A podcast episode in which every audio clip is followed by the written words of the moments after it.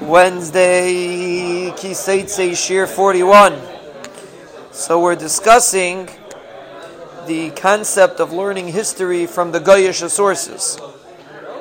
So he he's explaining that it's unimportant to study the Goyish sources. It's also beneath our dignity, and he explains because you don't need to prove that the sun exists by looking at photographs.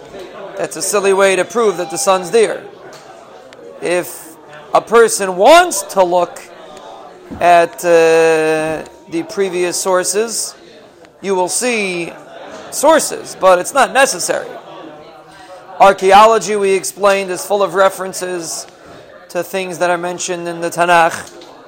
Writers in the olden days, such as Josephus, uh, agree with many facts that we have in the Tanakh.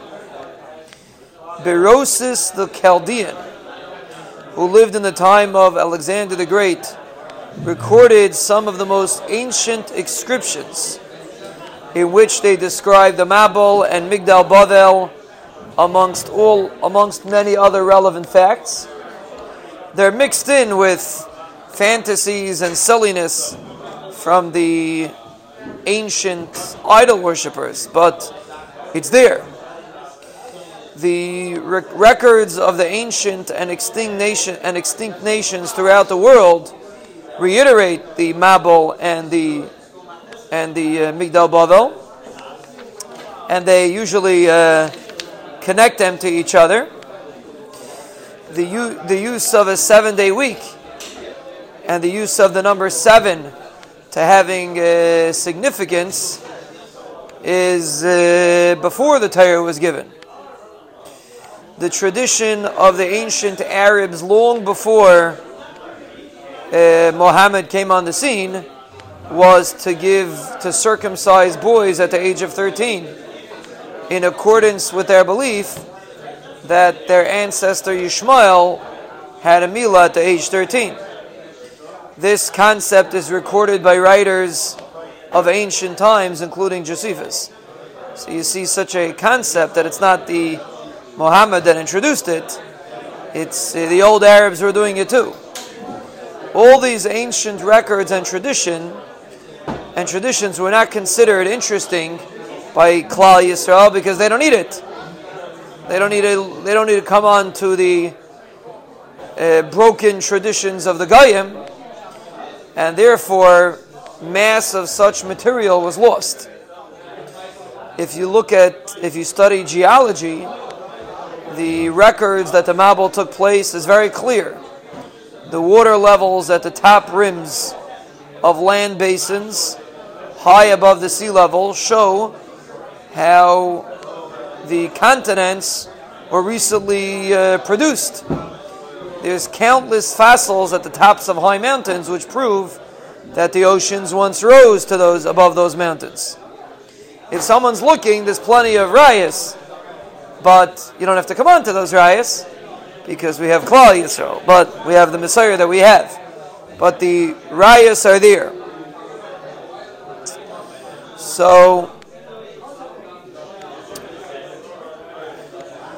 so period. So that's the first step. That that the Tanakh is the greatest source for what we have.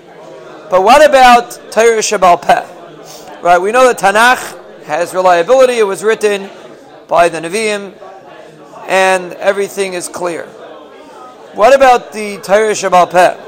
Is it not possible that the tradition of a Torah Shebaal Peh, which was not written, maybe it was changed and, and innovations were introduced into it because there's no there's no uh, text for it.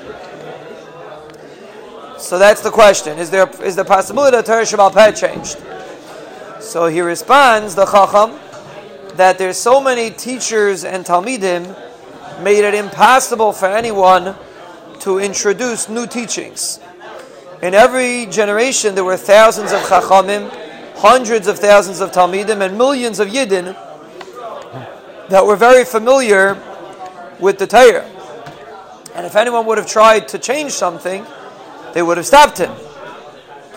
Now, the fact that there were so many Chachamim why did that not create different forms of Judaism? He said the reason for that is because Judaism remained uniform throughout the world in any situation. No matter because there were so many chachamim and so many talmidim, it was impossible to change. Only in the Amaratzim, in the American Jewish communities, and in Germany, the Amaratzim allowed imposters to create new kinds of Yiddishkeit. But before that, there was no such thing as separate entities of Yiddishkeit. We'll see later. He's going to give examples. But Yiddishkeit was uniform. So Bekitzer, even though there's concept called Torah Shebaal Peh, that did not influence the MS of Nisayr Satayra, and everything was given over clear cut, straight from HaKadosh Baruch Hu.